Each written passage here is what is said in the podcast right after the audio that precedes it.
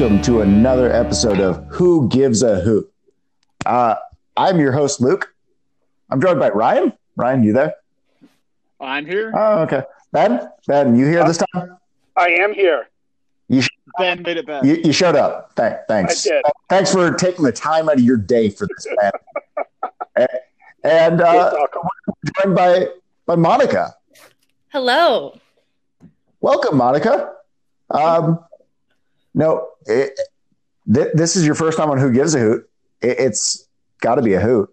Uh, I'm excited to have a hoot. well, we we've got uh, got some exciting news coming up here, and um, we'll let, let Ryan Ryan please take this off for me. Yeah, so uh, we have we have a new signing for the team. Um, Kevin Piedrahita, right? Did I get it Yeah, right? yeah. Crushed Uh, it. I, I'm very excited with him, but we'll assume. That's fine. He, he can he can block me on Twitter too. Um, but uh, yeah, Since new goal. 2013. That's true. I did see that. Yeah. Um, yeah. It looks like he spent uh, his last year or his whole pro career down in Colombia, and even his youth career down there. No, Um, the whole one. no. Uh, he did play one game for the U.S. Uh, under 20 squad uh, Okay, against. Canada. You know, Okay. We- Well, there we go. One game outside of Colombia. hey, I, I, I'm happy for it, and he's uh, theoretically going to get some more here, right? Yeah, absolutely. Yeah. So, uh, 29 year old goalkeeper. What do we think about that? Little I old, think it's eh, not for a goalkeeper. I mean, He's in his prime. compared to Rashid. but let, let's be honest here: is we we need a we need a person to push uh, push Rashid a little bit further. Yeah, I I think it's Yeah. I mean, a fascinating find, and I think with Jay's track record of digging up guys that we've never heard of, but seems vaguely interesting, pretty high, right? I mean, yeah. for I mean, instance, That's it. It's promising. Um, I would like to say he was born in Queens.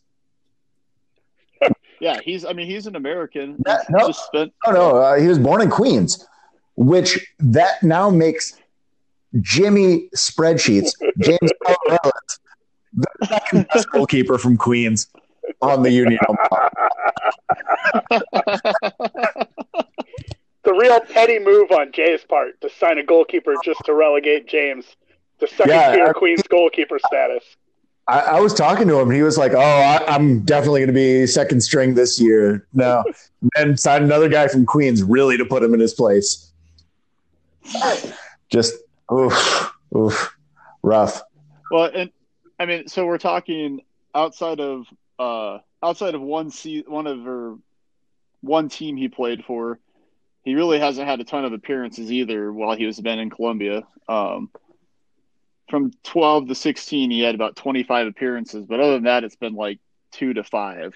So, So, so it's um, he is comfortable riding the pine. Well, and let me let me give you another person who came into his age 29 year with about as many professional appearances.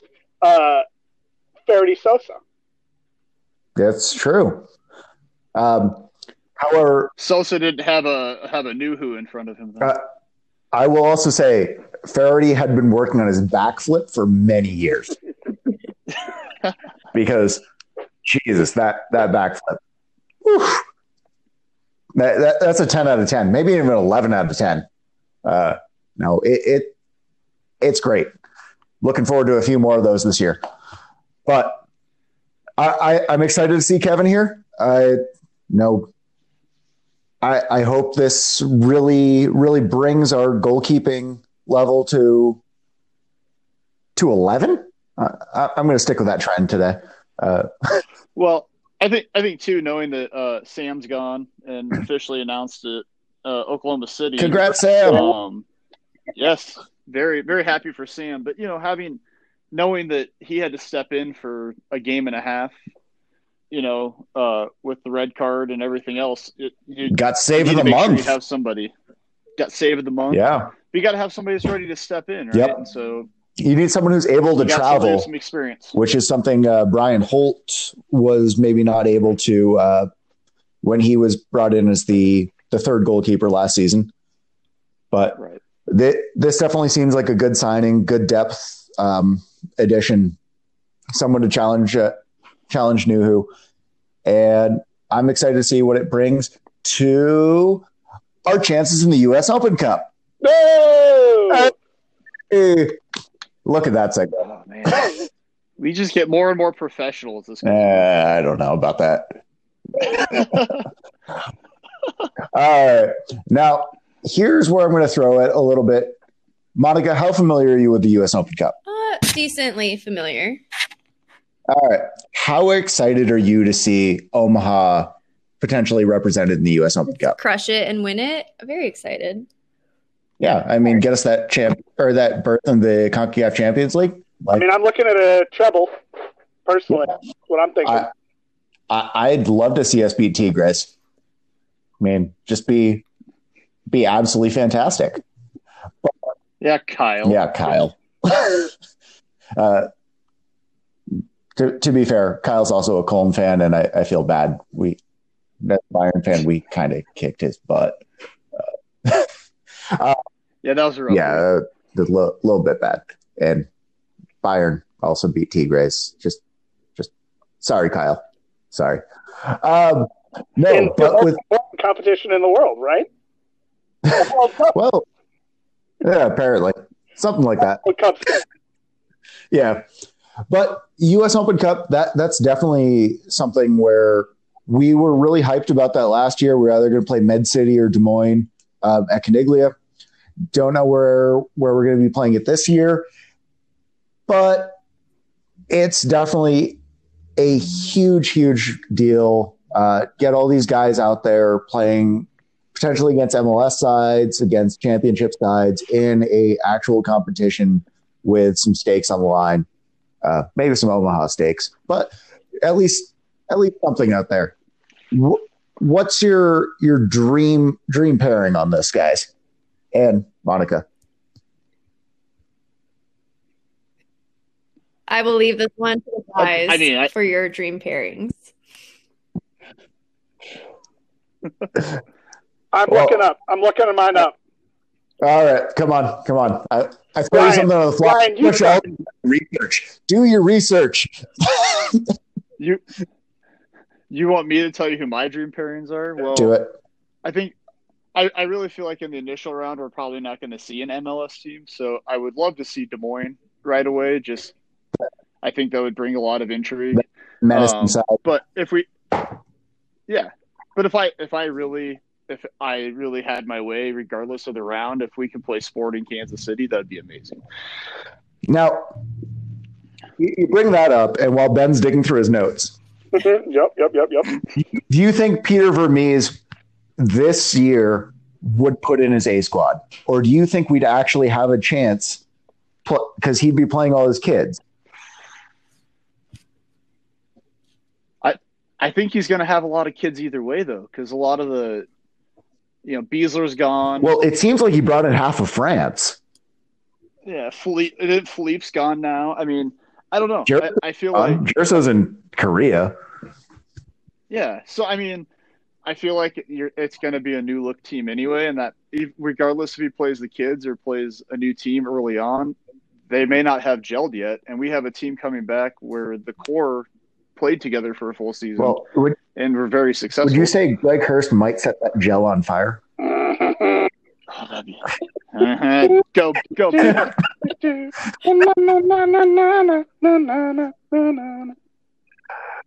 No, I, I, I definitely agree. Um, Oh, we just want more and more. Sporting Kansas City and Des Moines are, are the two top picks. Uh, alternatively, if we're looking at the top eight from championship uh, actually playing, I'd Yeah. love maybe having a away day down in San Antonio. San Antonio is a nice city. I wouldn't mind going back. Going to be the top eight. I had a good time when I went to San Antonio as well. Do you think that's going to be the eight group winners from last? San Uh, Antonio. No, no, no. That, my my thing just cut out. I would never. no, I, I, I think uh, I think it'll be top eight. Um, But like they had eight groups last year, right? Do you think it's the eight group winners?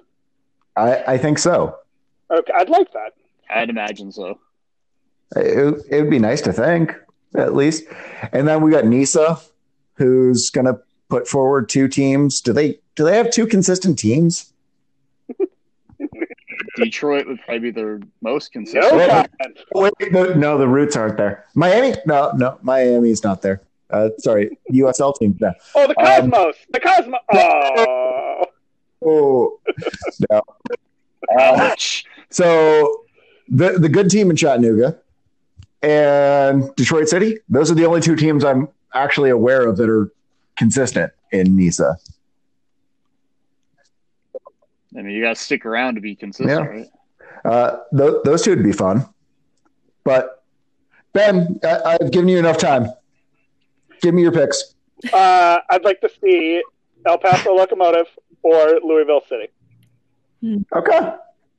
Not Oh, not that'd too be far. Quality quality sides. Um, you know, obviously, I think like a New Mexico United or a Phoenix Rising would be great, Mm. but I, I think those are probably out of our region.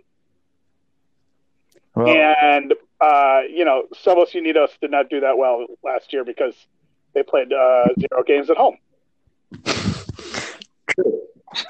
well de- definitely with uh, with El Paso, I'd love to see that because we did have Sebas last year who came from El Paso. Exactly, Very- little emotional tie. Yeah, that that very emotional year, 2019, uh, with El Paso. Uh, no, a lot of lot of ties there, and Sebas had such a huge impact here. Um, I, I'd I'd love to see that, and I know he's still in the metro. Just had his daughter here, so that that would be fantastic to see him around uh, cheering us on over them. Be be just something I'd love to see. Now, Monica, expecting you to understand everything about lower division American soccer. What do you? give it a year to get us? And go. So, I mean, you, uh, Ben, I think you mentioned like Phoenix Rising and Louisville as being fun pairs, and just strictly like from knowing a couple players on each of those squads, that would that would be a fun matchup. Um, and I like your your take too on can you get some regional teams out here and drive some some uh, geographic rivalries. I think the one that hasn't been mentioned is uh, the Loons. Nah, get them out of here. we we already beat them. We don't need to see them again. That's true. we can beat some other up left side. Yeah, let let's uh let's go to those uh Rapids. The Rapids is is that a team? Are they they still solvent? Easy win. Easy Union Omaha win. Yes, yes.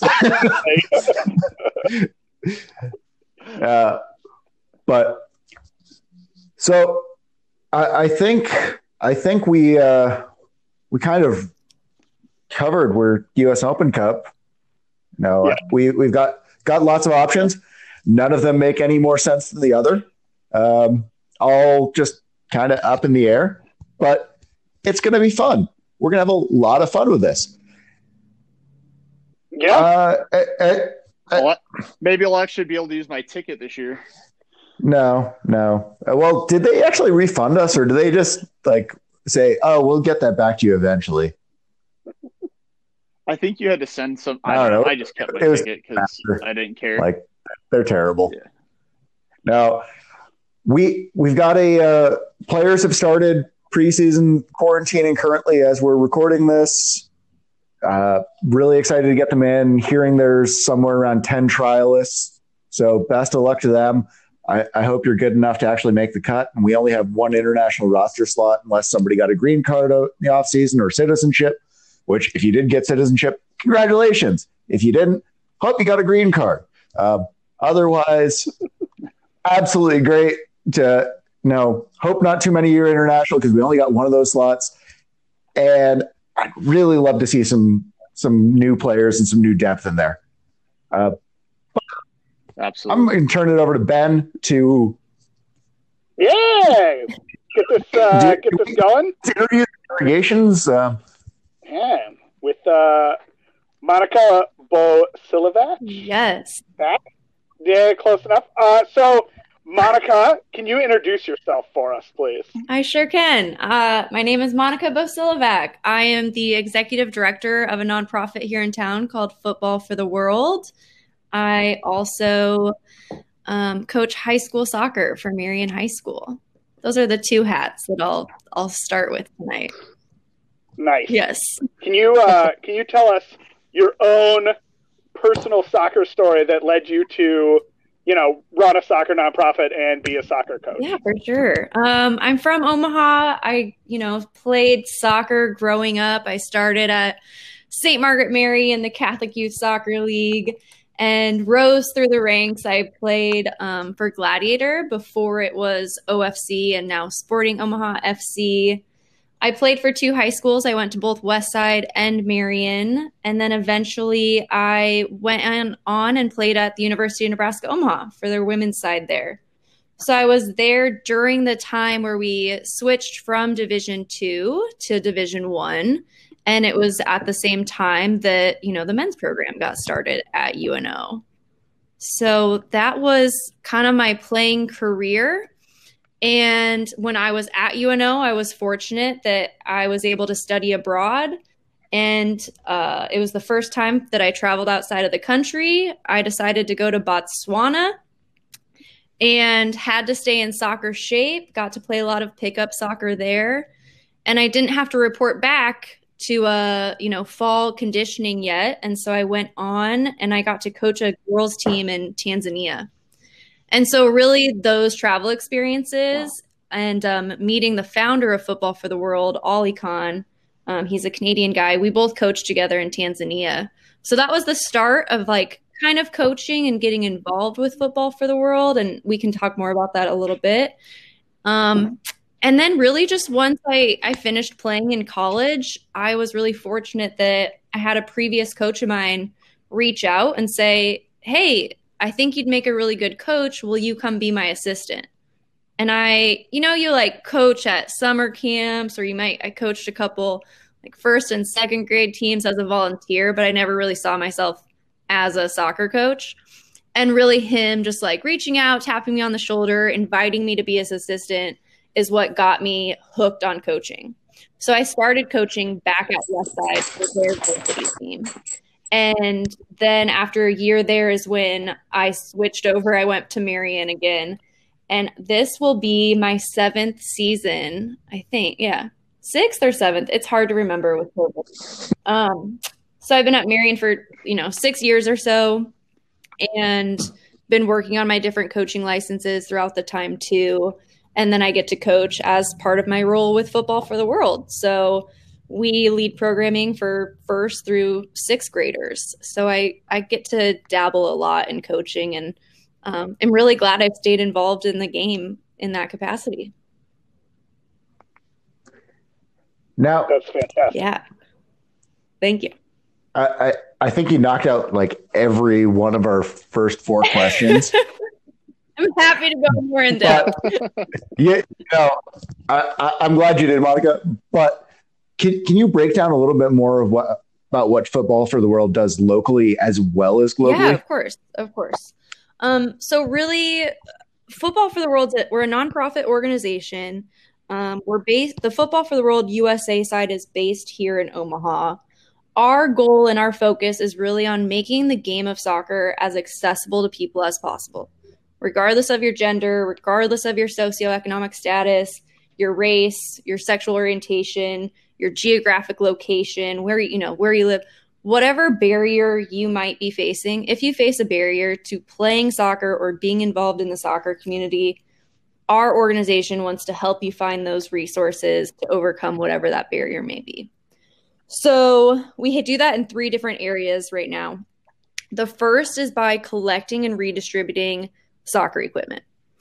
So we have plenty, we have lots of bins around town. You can drop off new or used soccer equipment, and we are responsible then for redistributing that gear to kids here in Omaha who might otherwise not be able to afford you know, boots or have a ball to practice with at home or, you know, XYZ equipment piece that you might need. And then we also ship that equipment to our partner programs around the world. And what that does is when you're able to remove that barrier of equipment, if you if you don't have to pay for equipment, that money that your family has can maybe be put towards something else. Maybe it can be put towards league fees. Maybe it's going towards transportation expenses. Maybe it's going towards, you know, that team buying a first aid kit so that their coach doesn't have to front the money and buy equipment for all their kids to play safely. So that's number 1 is the equipment component. The second area we focus on is the environment piece. So, really, are fields accessible? Are they close? Are they in your neighborhood?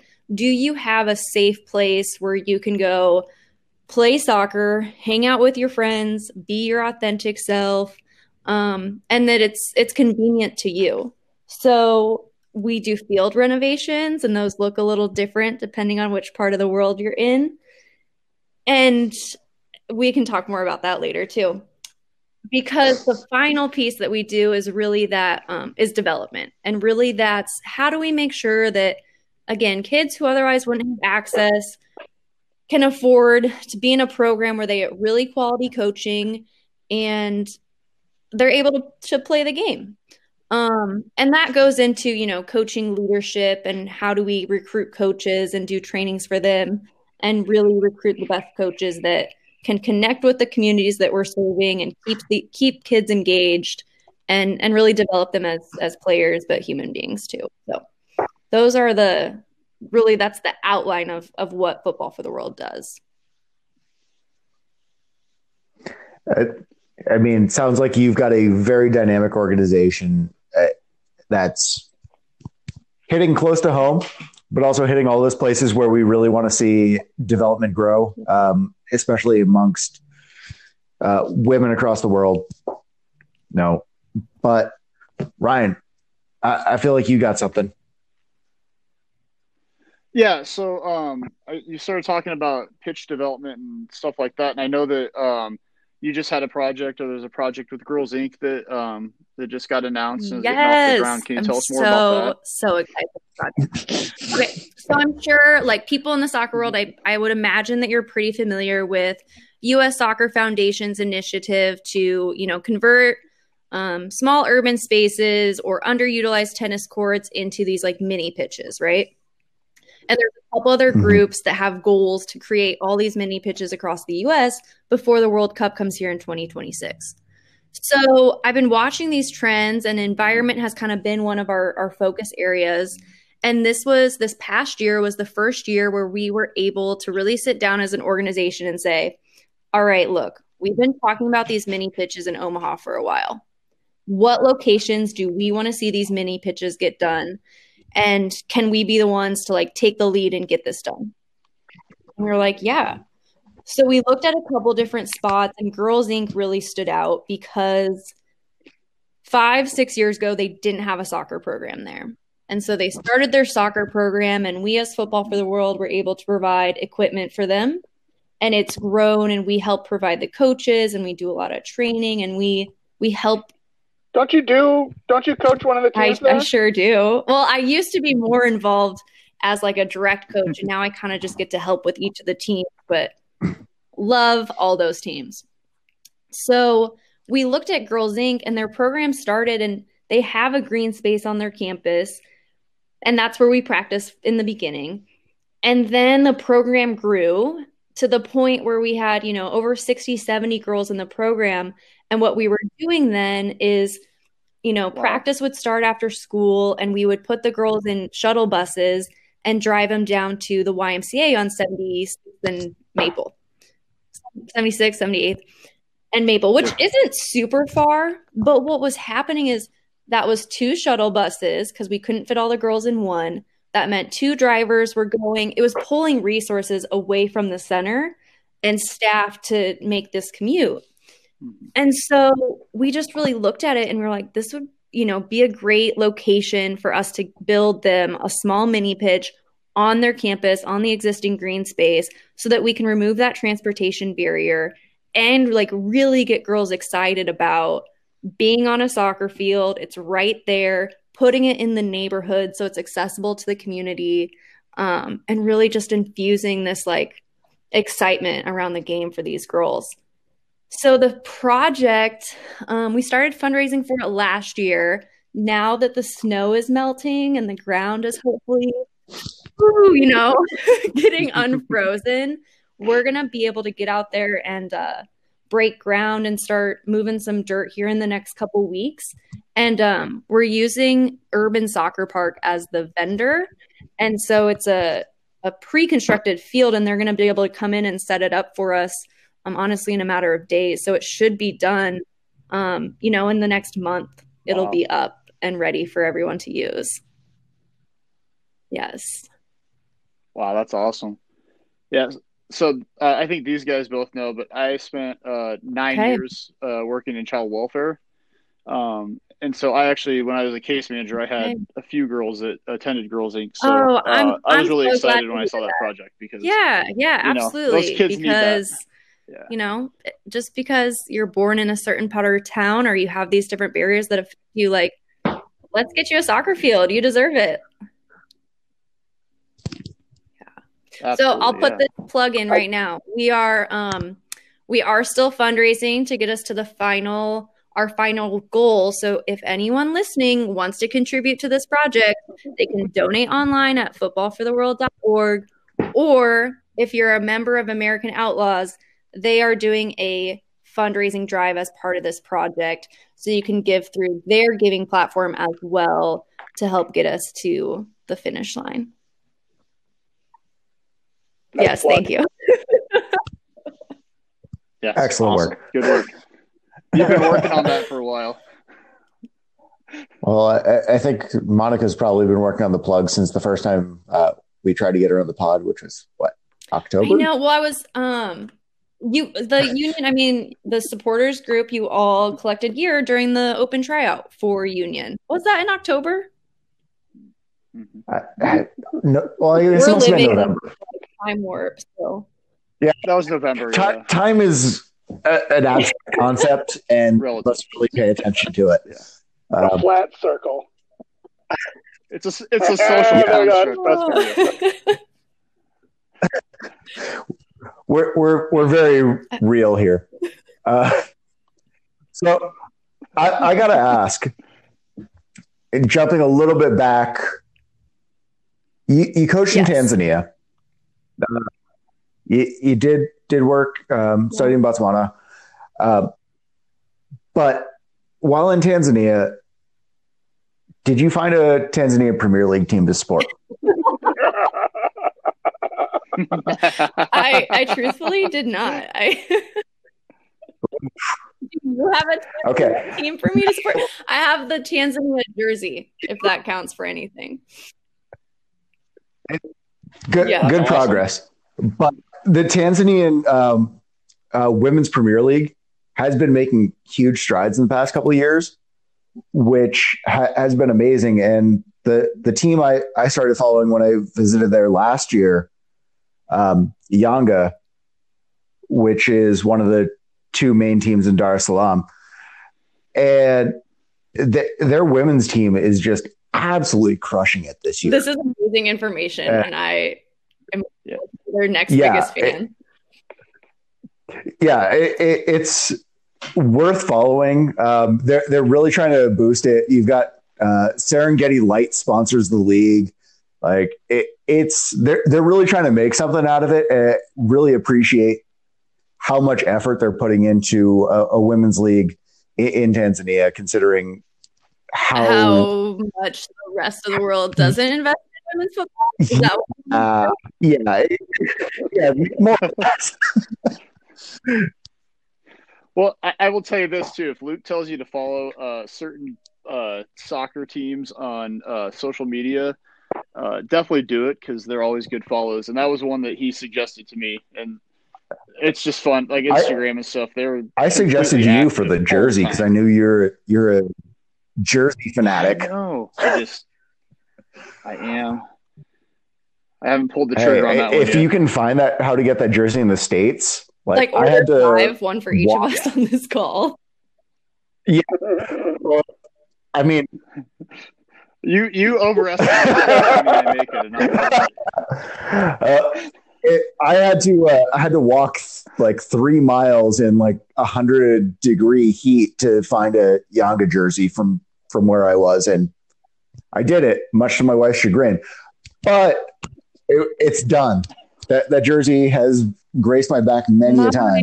My favorite, like right when I got to Botswana, like the first weekend I got there, there was a Botswana national team game, and the stadium was right across the street from their university. So Are- are yes, they they the have the sweetest jersey. The sweet, it is like zebra print basically. And I bought one. It's still one of my favorite jerseys I've ever gotten. But like foolish me, when I came back, I gave out a bunch of the soccer jerseys that I had collected as gifts to my friends. And so that was one of them that I'm just craving. I wish I have it had it back, but Uh, it, th- there are so many just opportunities there uh, for soccer to continue to expand, and you know every time I've every time I've watched or or been around a game, the the passion there is something I'm always hoping we can yeah. get here. Yeah. Uh, all right. Now, now we have to bring it back a little bit more, a little bit more locally, a little bit more, more personally, but also, also out there. Uh, do you have any success stories that uh, locally or or outside that really just stand out to you? This is a Twitter question. Thank you, Patrick Yep. Walsh. Hello, Patrick Walsh. Twitter. Thank you, Patrick. Um, you know, I, I really the Girls Inc. program as a whole is is something I'm really excited about because when you you know success stories, I think take time, and I think the investment that we've made and this commitment that we've made to the girls that attend Girls Inc. You're gonna start to see the benefits and the success of them as they grow. Um, I think sports can just like solve the world's problems and set this really strong base. And so I, I think there's a number of players that started in that program when they're they were in first or second grade and now they're in fifth or sixth grade. They've stayed with it.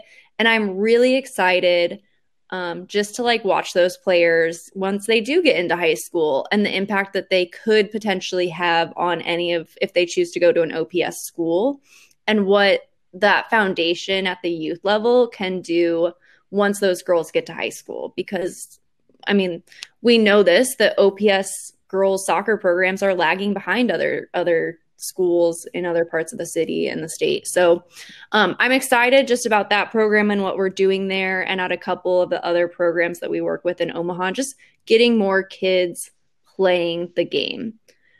Um, and internationally too, I think there's just a lot of little moments that happen with kids that you see this like little bit of joy that getting a new pair of cleats really brings to them, or having a jersey when it's like you know, they might get an Elkhorn Soccer Club jersey donated. And when you're able to donate that and they look at you and say, like, oh, do I, you know, is this mine? Do I get to keep this? And you're like, yep, like that's your jersey. And the pride that these kids get when like they get a soccer jersey, they get to take it home, it's theirs. And then you see them wearing it the next week at training or you know you you might see them wearing it a year later when we visit similar you know like the same communities and stuff. So i think just overall the pride and joy that comes with giving kids a unique soccer experience is is really just powerful. And and that's part of you know what we consider success for us is getting kids exposed to the game. Fantastic. Um, I got. I guess this is more on the personal side. What uh, what soccer teams do you root for? all right usa women and men you know usa as a whole jamaica the reggae boys and the reggae girls both have a very special place in my heart because kingston jamaica is our main international location so the reggae boys and the reggae girls for sure then when it comes to and i don't know who i'm going to make upset on this pod or not like Ever. But they have, Like, do I have worry about it. Question. Just don't say Chelsea. Just don't say Chelsea. You're, you're allowed back. So for EPL, I usually follow Arsenal the closest um, on both the men's and the women's side. And then You want me to leave right now? I'm sorry. Whatever. I knew that one was coming. Well, to, Yeah. to, to be fair, uh, Ben's fan. a Chelsea fan, Ryan's a Manchester United fan, and I'm just not an EPL fan at all. Okay. So Yeah. keep talking to you. Um, and then and really on the women's side, like for EPL, it's I love watching Man City, um, and I love watching Chelsea mostly because of their coach Emma Hayes is just such a boss. Um, and really just any any game I can wake up and watch on a Saturday morning or Sunday, if it's on TV, I'm gonna be watching it. So love it. no, see, I, I, I've got to convince you to to get on to the Bayern Okay. uh, women and Okay. the Ajax women. Oh, Yeah, we got, Come on, gotta I, get Ajax is 100. percent Everyone who comes on this pod, This what is you don't know, this is an Ajax Ajax pod. Yeah, we we try and convert Uh, almost everybody. Uh, ben But has at this been point, it's resistant to it, more of a but we, than we're trying. else. Yeah, I mean, he, he's going to end up being like an Eindhoven fan, which they they lose in the fight. No, But no, no, no, no, I got it wrong last time. It's Vitesse that I'm a fan of. oh, okay, okay, sorry, because they're the Chelsea feeder. That's just Yeah, yeah. Chelsea. Look, anything team that Mason Mount has played for, I'm going to root for. Let me be clear on that. But at, at the same time, uh, the Dutch women and the German women, obviously internationally, are very competitive. Uh, and Ajax and the Bayern women both feed so much into those Yeah. those national squads that you know they're they're powerhouses in, in their own countries, and then in the uh, women's Champions League, uh, very very fun games Mhm. a lot of just absolute bangers scored. Uh, Love it. w- worth Love the it. watch. As horrible as like seven one games sound, they're worth it. Well, especially when it's your team winning. Hey, I- I'm sorry, Ben. Exactly. I don't Yeah. cheer for Chelsea. It's usually my team winning. I mean, Uh, I, I think I let you have it on Discord the other day when you were complaining about Bayern for something. Getting down. you usually let me have it anytime one of my teams loses. But It doesn't happen very often, so you really got to pile on when Bayern loses. hey, the, the secret is I'm also a uh, Hanover 96 fan. So if you want to see their record, go for it.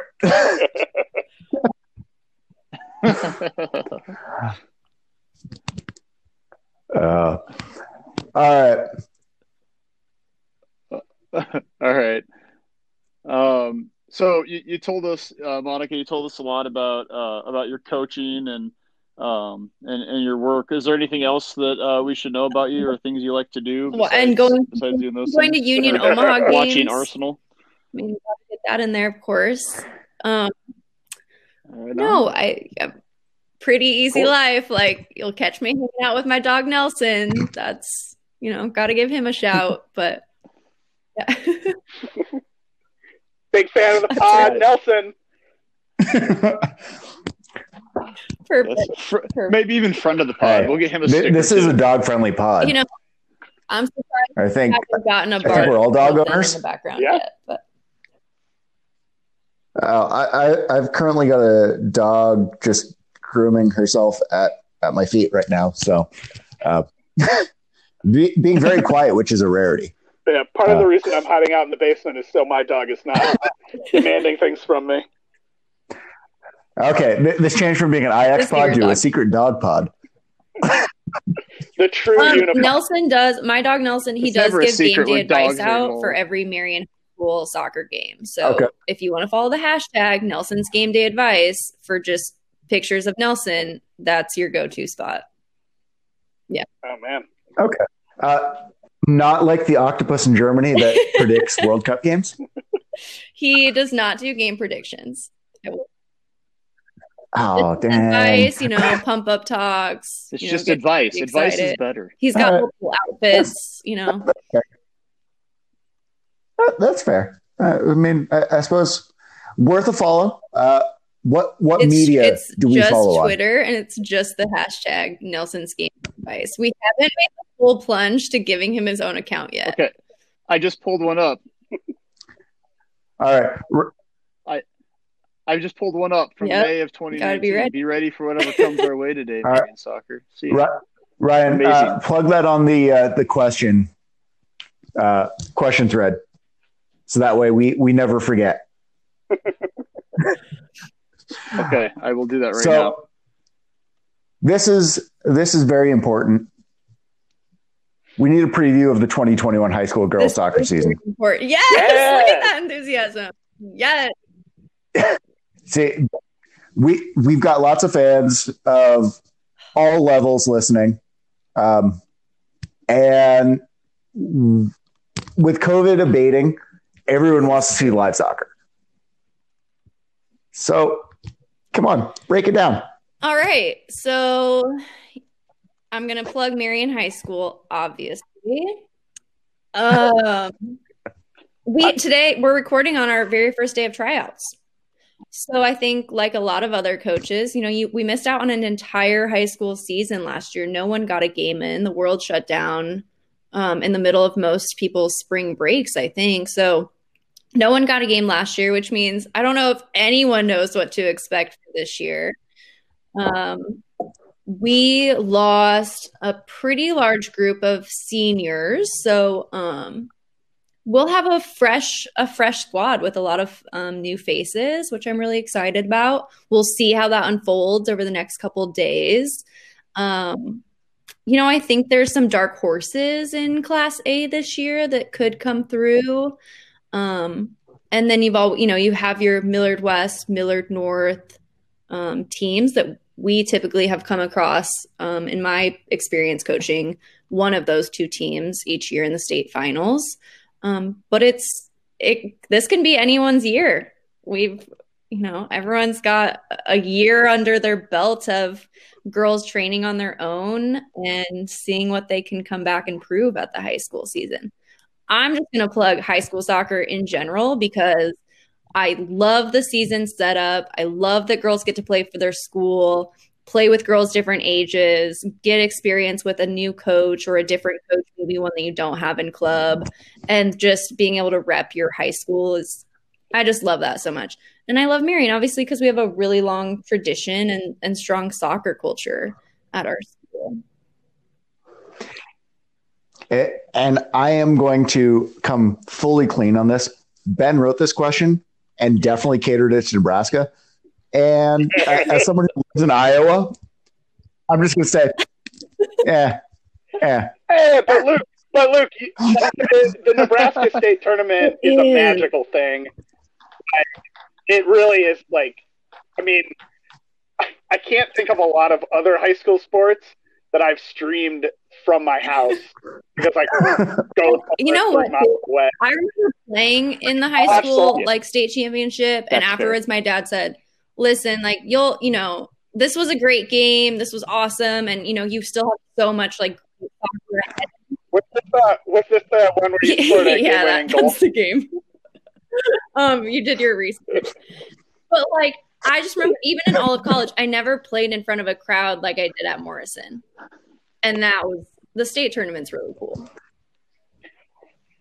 The first Well, soccer game I went to when I moved back was the 2013 state championship game between Prep and South with like, you know, 8,000 people in Yeah, the that- stands. And it was incredible. yeah. Is that currently the highest attended soccer game in the state of Nebraska? Yeah. I think it was one of the highest. Well, no, but just soccer in the games, like especially since Union Omaha didn't get full Yeah. capacity last year. There's Uh, a couple other games that might, like, there was a game where a team from Mexico played a, uh team of all stars from South Omaha. And there was a U.S. women's national team game that might be I up don't think the but, like, national team game drew mean, as much as a South high school. Yeah. No, I, I, I- I think they were max capped at like 6,500 uh, due to fire code. It was a beautiful night. That night it was incredible. Yeah. I also learned about Vine that night. So And then, no, and then no. you forgot Then, about then he contributed his what, like what was it, like I- two second clip to the, the Star Wars uh, Star Wars movie made out of Vine. Oh man.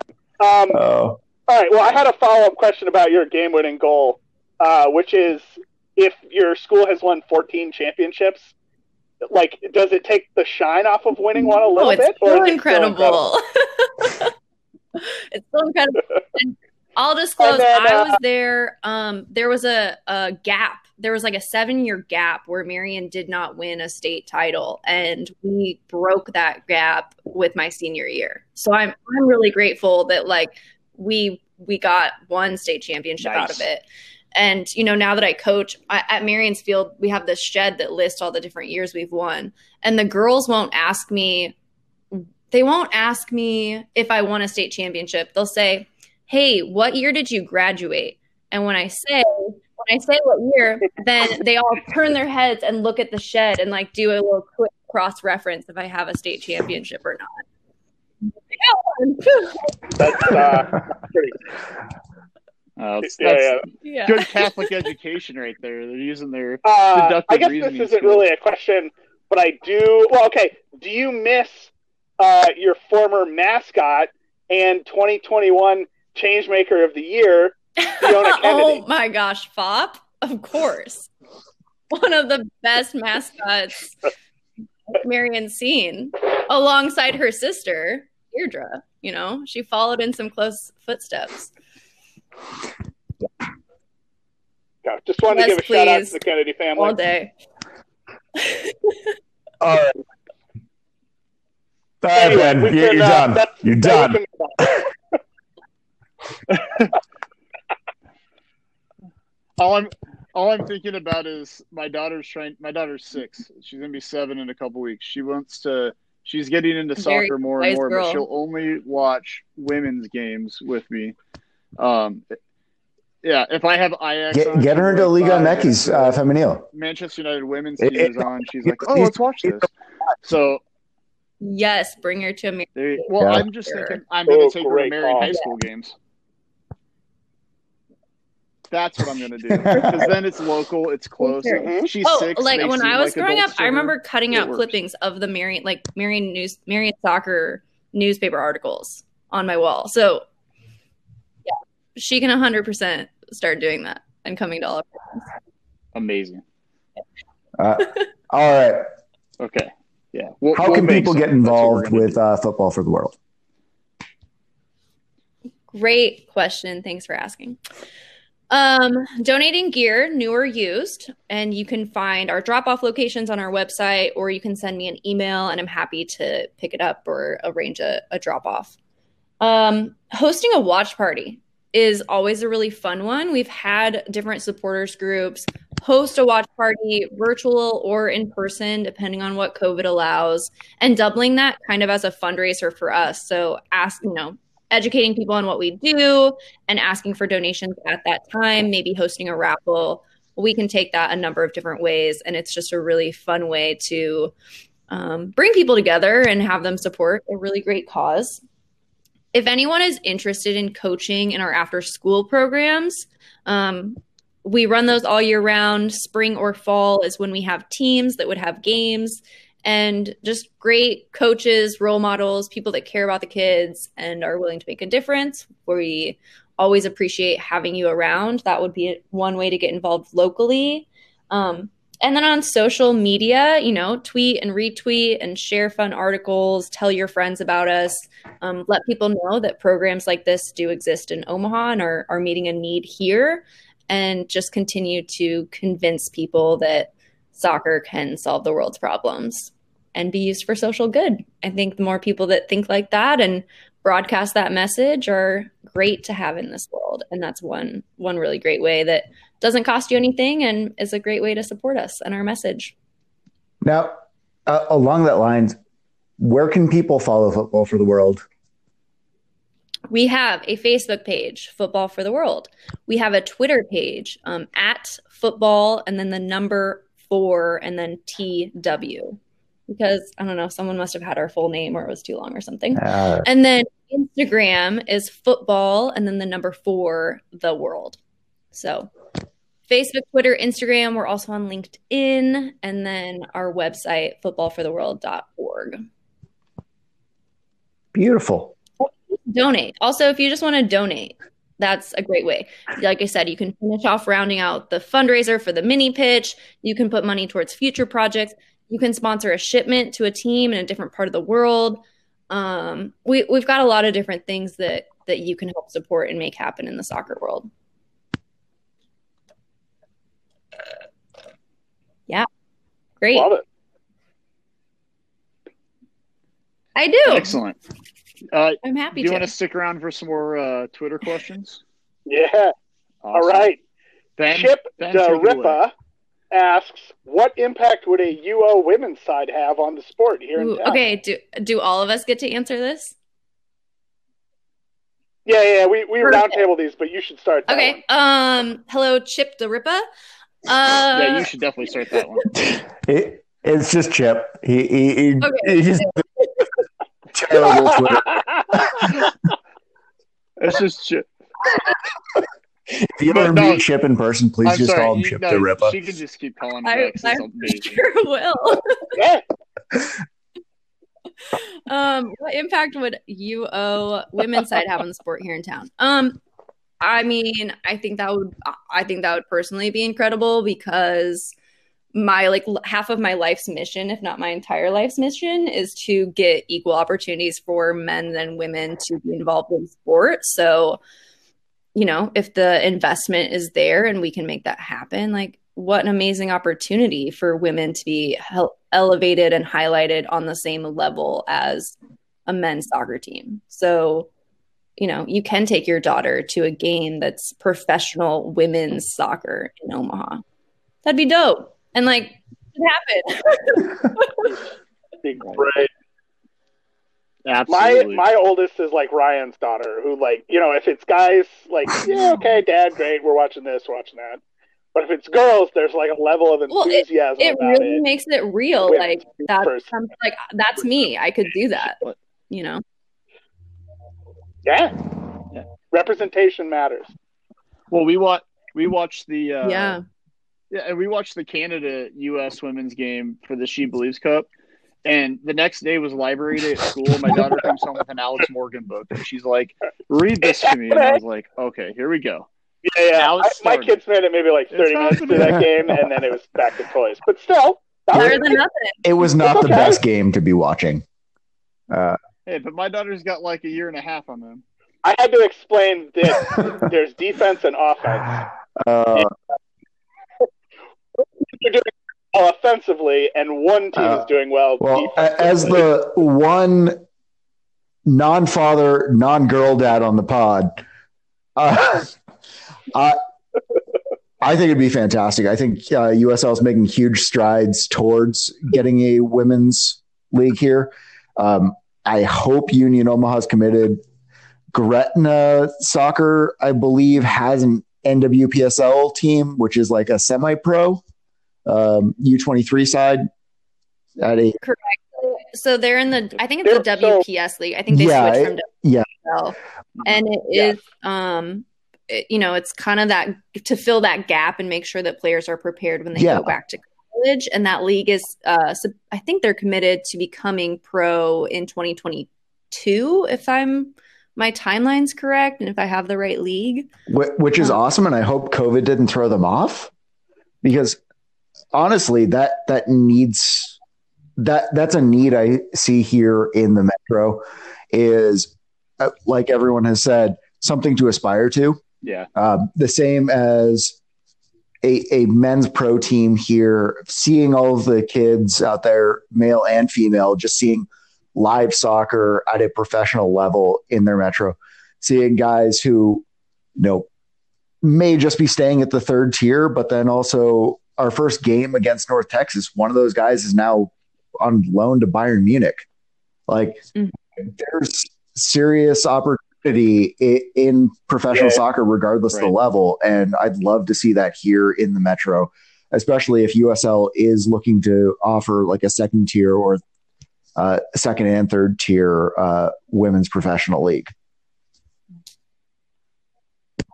Well, and uh, whoever runs that WPSL team, uh, if you need help with marketing, get at me at union underscore Omaha underscore Ben on Twitter because you guys ran an entire season in 2019 less than one mile from my house, and I didn't know about it until three months after it was over, and uh, really bummed me out. So I'd love to Ben, you. I, I know who listening. to connect you with to make that happen. So thanks for volunteering for that already. great. Happy to do it. I was, I like Matt told me about that. Like after I started at the club, and I was like, "Wait, what?" like I was dragging my daughter to Bug Eaters games. I'm wearing my Bug Eaters jersey today. No offense to Bug Eaters, but like she loved that. Do you know how much more she would have loved watching girls You, play? Like you need to get on that and switch Well- that to the Kings. Uh, Oh, they, yeah. they seem to have planted bug eaters, and they also have a women's side. I, I'm all about it. I'm really not excited about going to an Eh. indoor soccer event Eh. at the moment, but you know, Eh. whatever. And also, like whatever whatever level of professional, um, if a women's professional side were to be brought here, I, I would just really want to make sure that it was at that highest level of professional that we can can achieve because that's the level of investment that I want to see. yeah. It, it'll be interesting. It'll be interesting too with NWSL um, not wor- relying on uh, you know United the United Soccer you know the United States Soccer Federation for their funding and you know where they were placing certain players on uh, you know on on teams and kind of Yeah, you know and that stuff they- that you know I wonder what the NWSL, like side announced new too. owners to their um, group and added a bunch of um, high level names too, which is exciting to see that evolution of new owners being infused into the NWSL and a lot of women owners, which is awesome. Yeah.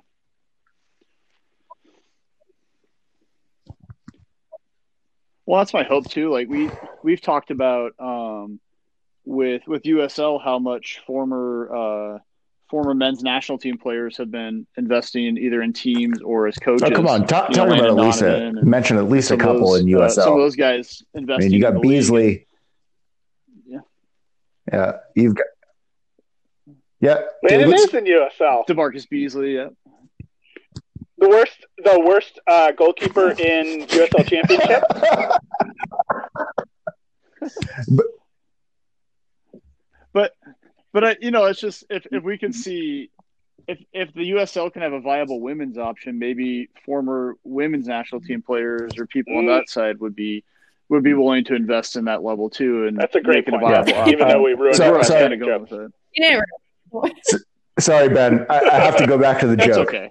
We do that all the time. Tim Howard and Sam Howard are both in the USL championship at the same time. The battle of the Howard. No, I- and one and one yeah, I and think one won goal of the month and one did Yeah, not. pretty Goal- clear Save of the month and one that did one. not. Hundred percent. Yeah, exactly. Okay. he might lose. He might lose on tattoos, physique, TV career.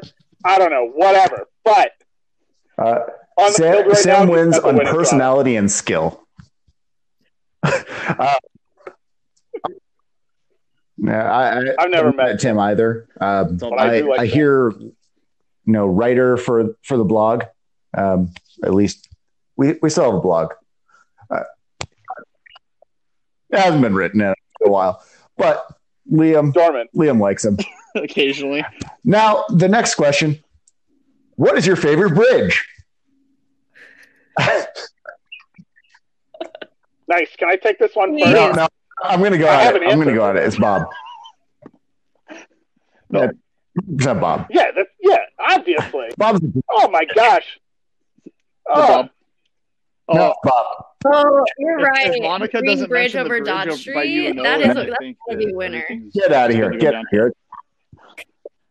I mean, I don't want to. I don't want to throw too much shade, but that bridge is not ADA accessible and hits gradients of upwards of 12 to 15 percent as you're going over it, whereas oh. Bob is under at all times the threshold for ADA accessibility, which means it tops out at 4.9 percent, which is the maximum allowable grade. And it's beautiful. It's designed to make it look like the river, and it connects Iowa and Omaha and opens up an entire world for pedestrians and bike And it's- riders. Very valid point argument. Yeah, why, why are you driving down Dodge Street instead of taking can take ORBT? signs from it as you're driving down Dodge Street. Yeah, Well, I mean, you'd see it Uh, on ORBT. Yeah. because of the free Wi-Fi. Yeah, you would. And the, the signs are I will also best. say the foot traffic at the Omaha side of the uh, Bob Kerrey pedestrian bridge single-handedly prolonged my nonprofit career by several years. So I'm, you know, I also just want to mention. No, I mean, I just I, I do That's love why the you know all bridge, that information. and it's fabulous. And as someone who was uh, actually really afraid of bridges as a child and didn't realize that that continued in as an adult until I was riding my bike across the Golden Gate Bridge for the first time. And I was like, oh, I had a crippling fear of bridges as a child. Cool. and I'm not afraid. I'm not afraid Because of the, of the bob for whatever reason. No. So it's great. Exactly, low gradient, low gradient, and it's it just never goes that high. Well, my my, like my early uh, bridge love Windy. got got ruined. Million dollar bridge got knocked down, replaced with the Casco Bay Bridge, and that's just sad, sad. So, if we're going to talk about mean bridges, you know, there's like Yep. a series of bridges outside of Brunswick, right? I remember very fondly walking over, like, uh, It's a Cumbies. Cumberland a Farms, where uh, you make a left turn on. Oh, oh yeah, fair enough. Uh, you make a left turn on uh, on Route One and go to the new Yeah. like expressway to Bath from Brunswick. Anyway, that second bridge there, I remember walking across as like a really small child with my grandfather, and so obviously I have a fond memory. The the bridges on Route One are great, but you know, that million dollar bridge, just because Cool. it always stuck to me is like you could build this bridge across that for a million dollars. Like, come on, infrastructure really skyrocketed in price. Uh, Yeah, I got I got one more mean bridge story. The first time I drove across the Bath Bridge, the new one, was in the middle of the night, and I was like, I'd driven across that bridge so many times that I was like, I'm in a different place spatially. I'm not sure how, and I have to see it, but I somehow knew I oh, there, there I, I have one more. One more. There, there's the observatory. Uh, where where is it? It's they, they just built a new suspension bridge um, north of Camden, and just absolutely gorgeous. You got this huge tower up there. See everything all around. Great bridge. But Bob, Bob. Beautiful. I haven't been north All of right, Camden bringing it back to the plains. a while. I, I, it turned out Monica and I were very silent So, some of us appreciate some good, uh, good public infrastructure. Uh, thi- this is for the class. How do you think Union Omaha has changed the soccer culture in Omaha? And that that's from he edited the notes himself. Podtech Whiz, or or is it you Ben? All right. I, wrote- I wrote Um, that. but that, that, that's from producer Riley Martin, um, who's also the menace of other independent teams in the league. Uh, as he drives across country randomly, don't don't even. Know. yeah, you. But well, that that is a, a reasonable And question. still didn't find Uh, lights how do you think Union Omaha has changed soccer culture in Omaha? If it has, Oh, we should have Monica go last. Well, don't put that pressure on me, but I'm best happy to go last. so, I'll go first. Oh, go ahead, Ryan. I, I'll, I'll. Well, I was just gonna say, I, I think what for me Union Omaha did was it showed all these different pockets of the soccer culture in Omaha and brought them like together. You know, I mean, I didn't know either of you before this. I didn't know a lot of the people in Parliament before this. Um, and you know, I knew a lot of the people that I that I see at games. I knew them from American Outlaws stuff. Uh, or Sporting Kansas City watch parties, but I didn't know that there was There's still a Bayern United one. or a Liverpool group or an Arsenal. You know, I didn't know those things existed until I started meeting other people. There's not because there's just not. I don't have a reason. How, how does it feel? I I, mean, Ajax one before snarky, but it Manchester United come, one. So I just kept talking. Um, but you know, it, Okay. well, considering I was like the second member, I feel pretty good about that. Uh, um, but I mean, to me, there's always been a good. You know, we just talked about how popular a high school championship game was. Uh, what in 2013, and how many people attended that. I mean, there's always been that need for it and that want to have something like this. I think it's just really it's shown that this culture does exist. Uh, I'm just going to put it out there. different parts of the city. I'm a together. relatively recent transplant. I have no idea. Welcome to Omaha.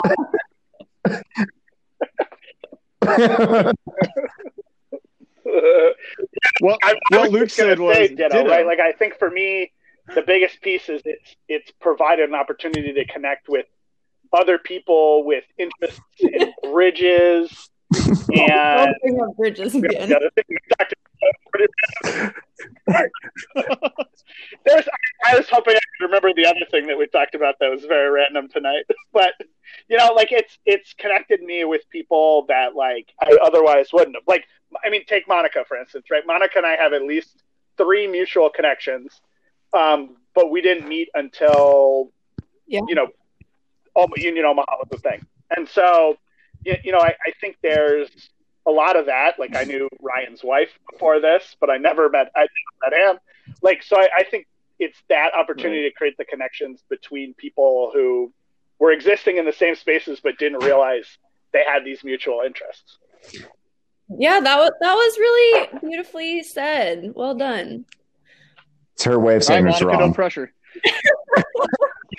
Yeah, I mean. I, I mean, the name is Union Omaha for a reason. So I think you know maybe you had a little bit of the marketing and branding.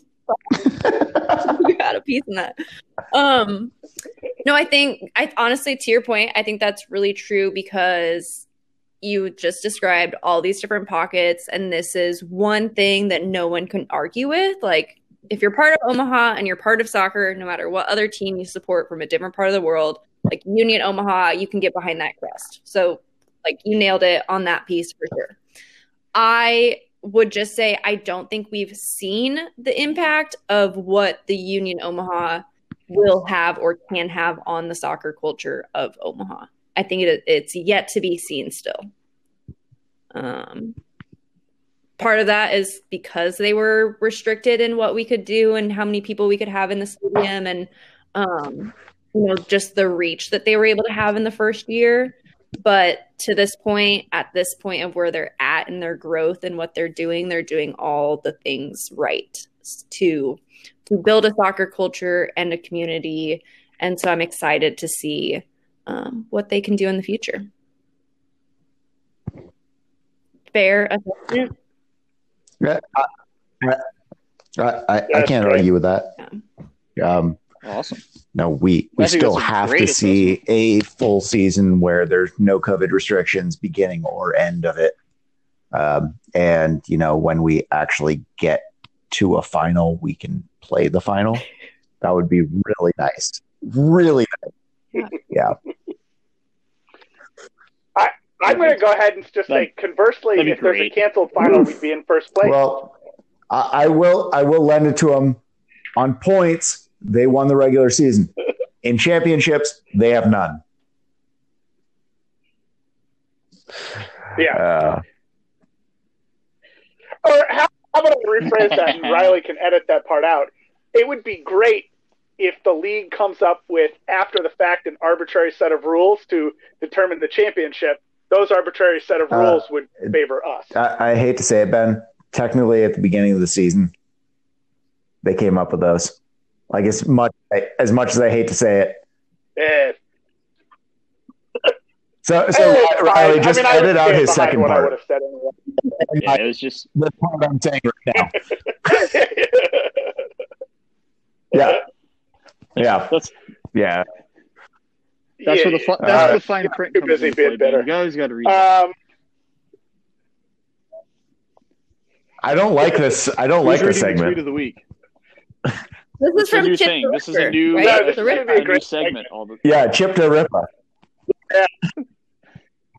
this is all Chip Chip had a question, but really just wanted to have a rant on Chip our Del pod. Ripper. And so I thought, uh, should I do my best Can, Chip can you rant do it in his terrible British accent? Overall rant impression. no, no, no. I, I'm even worse at accents. I guarantee. Anyway, so we're just. I'm going to read this rant, not necessarily like Chip, but as a rant. Okay. What I want is for you to tell me how the league is going to come up with a way to deny us entry into the U.S. Open Cup. Because if we go off the 2019 results, which is the most reasonable route of denying us, because we were not a team in 2019, here's the breakdown. Team number one, North Texas, not a real team. They're a two team, they're not eligible. Number two, Greenville. They'd already be eligible because they won first place in 2020. Team three no longer exists. The most logical backup, if they were trying to deny us, would be Lansing. Uh, team four currently doesn't have a field, and they finished seventh in 2019. And of course, Team five does not have lights in their stadium.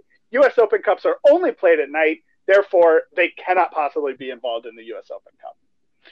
Frankly, yes. Wait, did he Yes. mean they finished seventh in 2020? Ha- Because Have you met Chip the they Ripper? could finished Uh, fourth and seventh in the same season. Not a lot, man. If I had a nickel, I have well, many times. Luke has told him to edit his tweets or to proof his tweets, I'd have like six nickels. Uh, frankly, if we're not playing, the only reason should be that we don't want to, and that would be more disappointing than the league conspiring against us. Frankly, the league conspiring against us would be great for my US one, USL one based online comedy routine. Eh. I need some more material. And he's At been blocked the by the league now.